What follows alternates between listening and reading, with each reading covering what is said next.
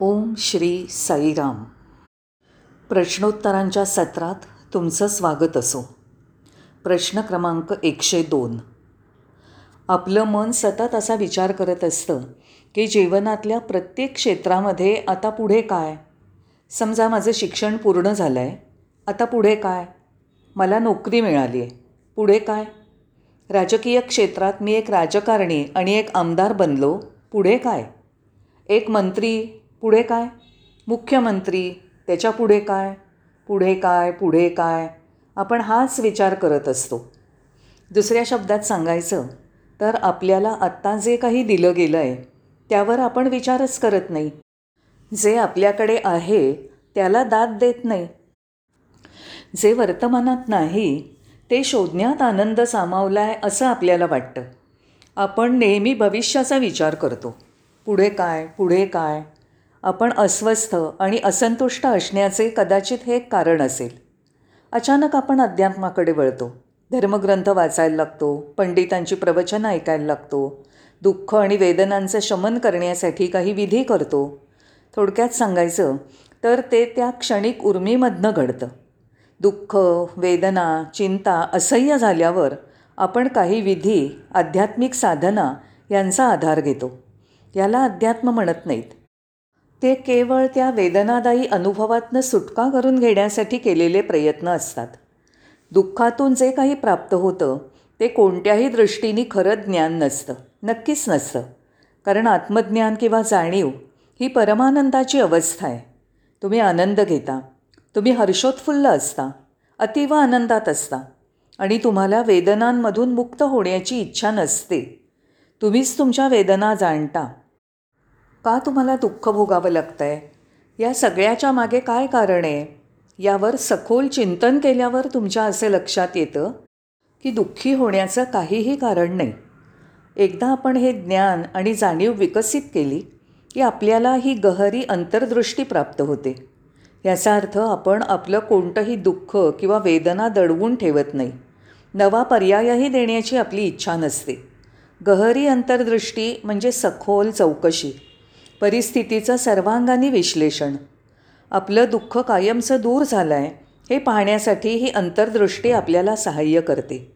एकदा हे दुःख दूर झालं की आपल्यापाशी उरतं ते ज्ञान वा जाणीव जे आपल्याकडे आधीपासून आहे. जेव्हा आपल्याला याचं ज्ञान होतं जाणीव होते तेव्हा ते ज्ञान आपल्याला सत बनवतं. असत कोणतं हे ओळखायला मदत करतं. आज जगामध्ये आपल्याला जो तथाकथित आनंद सुखसोयी मिळतात ते खरं नाही. ज्ञान आणि जाणीव आपल्याला सत्याची गोडी चाखवतात. एकदा आपण सत्याचा आस्वाद घेतला की आपण त्याचं संरक्षण करतो. ते कायम आपल्याकडे ठेवण्यासाठी प्रयत्न करतो. ते आपल्याकडून जाऊ नये याची दक्षता घेतो.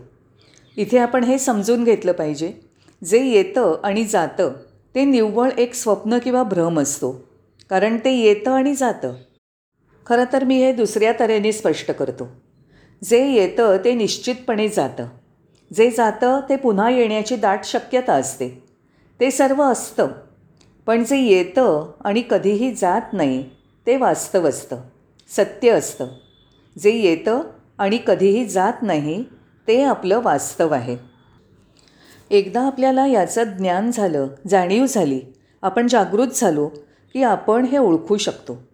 त्या जागृतीमध्ये आपण प्रकाशाचा आनंद लुटतो. प्रकाश म्हणजे मला असं म्हणायचं आहे की समस्या आणि परिस्थिती याचं पूर्णतः आकलन आणि हे आपल्याला परमानंद अवस्था प्रदान करतं. ज्ञानी मनुष्य जागृत मनुष्य नेहमीच आनंदी असतो. तो कधीही दुःखी नसतो.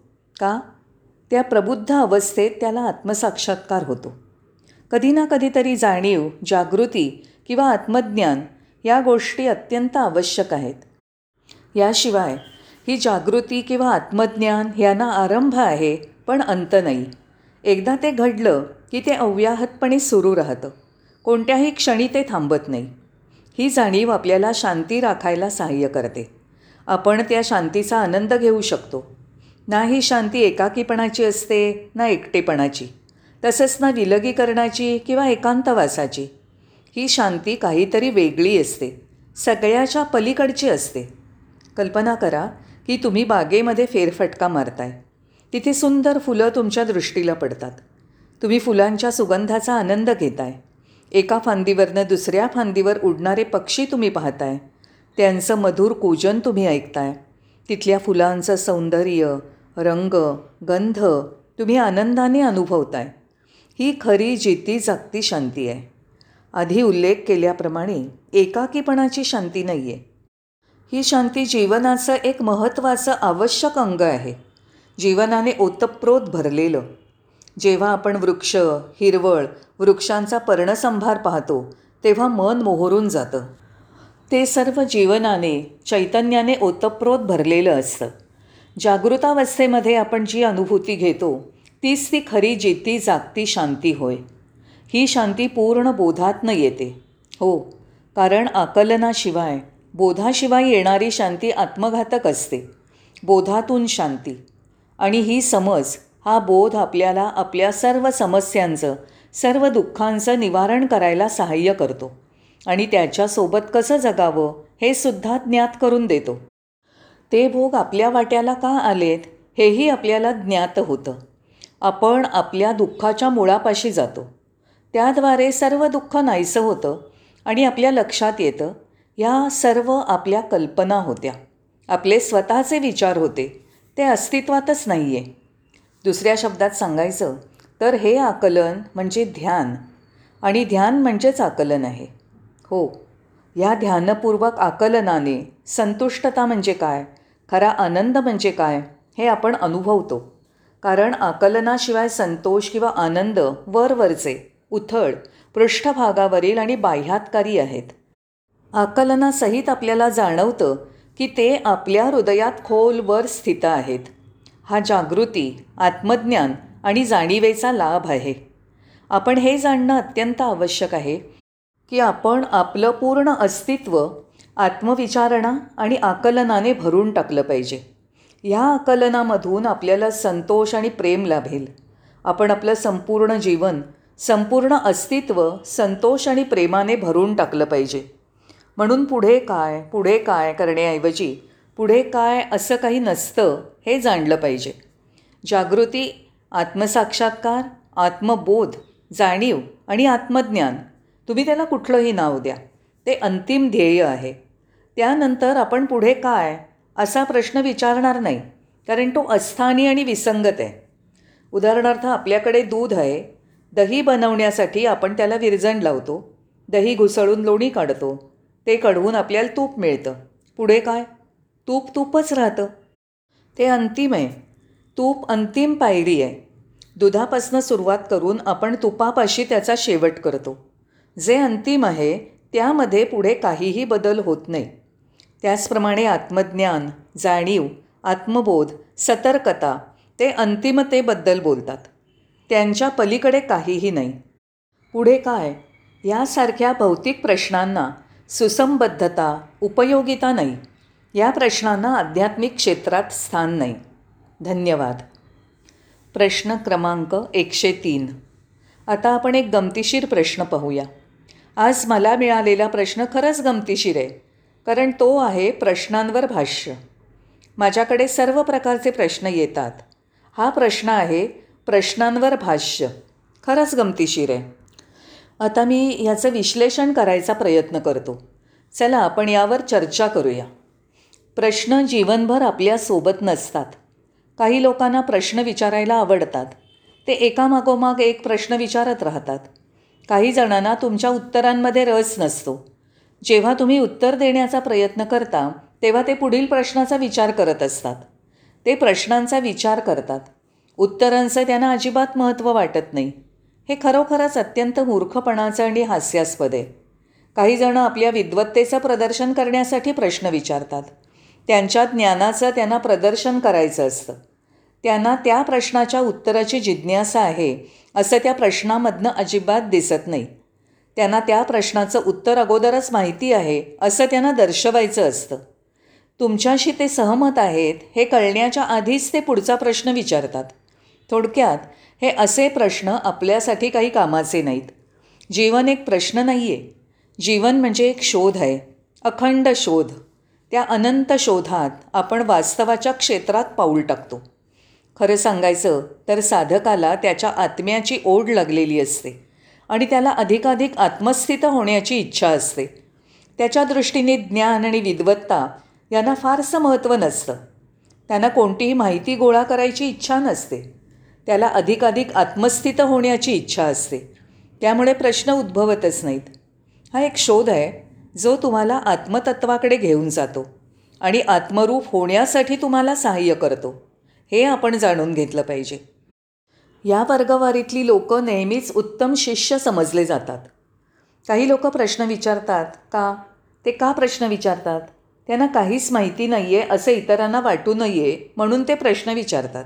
तर काही जणं त्यांचं अज्ञान उघडं पडू नये म्हणून प्रश्न विचारत नाहीत.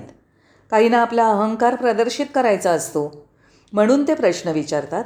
तर काहींना त्यांचं अज्ञान उघड होण्याची भीती वाटते म्हणून ते प्रश्न विचारत नाहीत. फलस्वरूप दीर्घकाल ते आपल्या मनातील प्रश्न दडपून टाकतात. अजून एक गोष्ट लक्षात घेण्यासारखी आहे. वेगवेगळ्या लोकांनी एकच प्रश्न विचारलेला असू शकतो पण प्रत्येकासाठी एकच उत्तर लागू होईल असं नाही. उदाहरणार्थ स्वामी स्वामींची प्रवचनं याच्यावर आपण कधीतरी सविस्तर चर्चा करूया. त्यामध्ये काही विरोधाभास दर्शवणारी विधानं असतात. काही परस्पर विरोधी तत्त्व दिसतात. का? त्याने आपण संभ्रमित होतो? नाही. एखाद्या व्यक्तीला जे उत्तर लागू होतं तर दुसऱ्या व्यक्तीला वरवर पाहता विरुद्ध उत्तर लागू होतं. प्रश्न एक असला तरी उत्तरं वेगळी असू शकतात. प्रत्येक प्रश्नाला एक व्यक्तिमत्व असतं. कारण प्रश्नकर्ते वेगवेगळे असतात आणि प्रत्येकाचं स्वतःचं वेगळेपण असतं.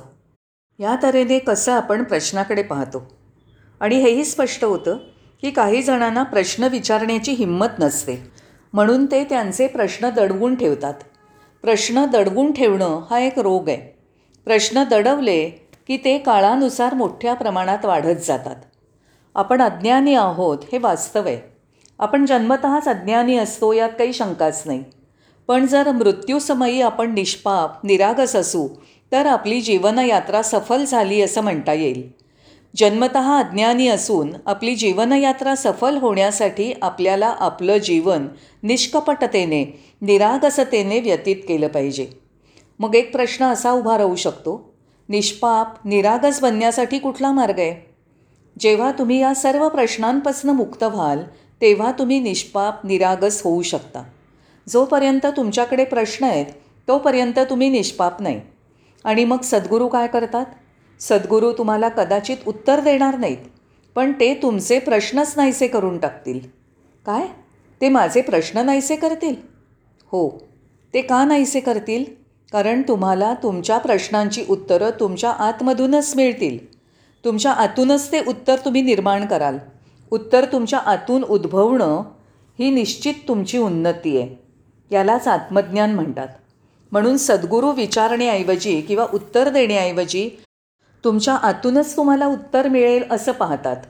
त्यामुळे तुमची आध्यात्मिक उन्नतीही होते.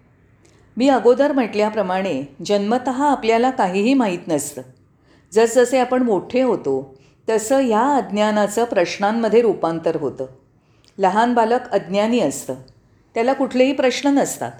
हळूहळू जसं ते मोठं होऊ लागतं प्रौढावस्थेत पोचतं तेव्हा जीवनाच्या सुरुवातीला असलेल्या ह्या अज्ञानाचं नंतर अनेक प्रश्नांमध्ये रूपांतर होतं. जगाला सामोरं जाताना ह्या अज्ञानातनं आपण बाहेर पडलं पाहिजे. म्हणजे आपण विनासायास प्रश्नांमधनं मुक्त होऊ शकाल. अज्ञान हाच सर्व प्रश्नांचा पाया आहे. जेव्हा ते प्रश्न जातील तेव्हा आपण स्वाभाविक जीवनाचा आनंद घेऊ शकू. पूर्णत्वाने जगू शकू. आपण अज्ञानातनं बाहेर पडलं पाहिजे. मग प्रश्न असा येतो की आपण प्रश्न का विचारतो? आपण प्रश्न कसे विचारतो? आपण उधार उसनवार घेतलेल्या माहितीवर प्रश्न विचारतो. त्यात आपलं स्वतःचं काही नसतं. ते प्रश्न आपल्या अनुभवातनं उद्भवलेले नसतात. जे काही आपण ऐकतो वाचतो जे काही शिकवलं गेलेलं असतं त्या उधार ज्ञानातनं अनेक प्रश्न उद्भवतात. म्हणून ते प्रश्न तुमच्या उन्नतीशी संबंधित नसतात. हे मी इथे स्पष्टपणे सांगतो कारण ते निरर्थक असतात आणि त्यात तुमच्या जीवनासाठी उपयुक्त असं काही नसतं. ज्यावेळी तुमच्याकडे कोणतेही प्रश्न नसतात तेव्हा तुमचं जीवन एक शोध बनतं. तेव्हा तुम्हाला तुमच्या अंतर्मनातनं उत्तर मिळतं. तेव्हा काय घडतं? जीवन उत्सव बनतं. तो उत्सव साजरा केला जातो. जीवन प्रकाशाने व्याप्त होतं आणि तुम्ही संपूर्ण अस्तित्वाचा शिवतांडव किंवा वैश्विक नृत्यासह मनमुराद आनंद लुटू शकता. त्यानंतर अशा स्थितीला तुम्ही येता जेव्हा तुमच्याकडे कोणतेही प्रश्न नसतात. सर्व काही श्रद्धेची बाब बनून जाते. त्या श्रद्धेमुळे मनामध्ये ताणतणाव राहत नाही. तुमचं मन अत्यंत हलकं आणि तणावमुक्त बनतं. त्या अवस्थेत काय घडतं? तुम्ही अस्तित्वाहून वेगळे नाही. ह्या निसर्गाहून सृष्टीहून वेगळे नाही याची तुम्हाला जाणीव होते. तुम्ही वृक्ष गिरीपर्वत यांच्याशी एकरूप आहात. अखिल सृष्टीशी तुमचं तादात्म्य आहे. कोणतंही वेगळे पण त्या ठिकाणी नाही. प्रश्न उरले नाहीत की हे घडतं. अस्तित्वावरील निर्विवाद श्रद्धा तुम्हाला तुमचं वास्तव जाणून घेण्याची अनुमती देतं. तसंच सर्व प्रश्न आणि उत्तरं हे केवळ वरवरचे आहेत हे ज्ञात करून देतं. भगवान श्री सत्यसाईंच्या सान्निध्यात असताना आपण पाहतो की त्यांनी तुमच्या प्रश्नांची उत्तरंही कदाचित दिली नसतील तरीही आपल्याला त्यांचं दिव्य सान्निध्य जाणवतं. उत्तरं न मिळूनसुद्धा आपल्याला त्यांचं सान्निध्य जाणवतं का? कारण आपल्या दिव्य गुरूंच्या प्रेमाची गोडी चाखली आहे आपण त्यांच्या दिव्य सान्निध्याचा अनुभव घेतला आहे त्यांचं ते प्रेम आणि दिव्य सान्निध्याचा अनुभव आपल्याला संतोष तृप्ती समाधान देतं. तिथे तुमच्या मनातील प्रश्नांना वावच उरत नाही. आता या क्षणी मी असं म्हणू शकतो की आपल्या सर्व ऊर्जा मनातनं गळून पडून हृदयाच्या दिशेने अभिमुख होऊ देत. आपल्या सर्व ऊर्जा पूर्णत मनामध्ये एकवटल्या आहेत. त्या तिथून घरंगळून हृदयाकडे येऊ देत. मग जो परिणाम दिसेल तो ग्रीष्म ऋतूत पडणाऱ्या बीजांना अंकुरित करणाऱ्या पर्जन्यासारखा अत्यंत सुंदर आणि सुखदायी असेल. प्रश्न आपल्या मनातून निर्माण होतात जे अत्यंत कठोर आहे हे आपल्याला समजेल. पण आत्मशोधासाठी कोमल हृदयाची गरज असते. मग आपलं जीवन प्रकाशमय तेजस्वी उल्हसित ऊर्जेने आणि उत्साहाने परिपूर्ण बनतं. धन्यवाद. साईराम.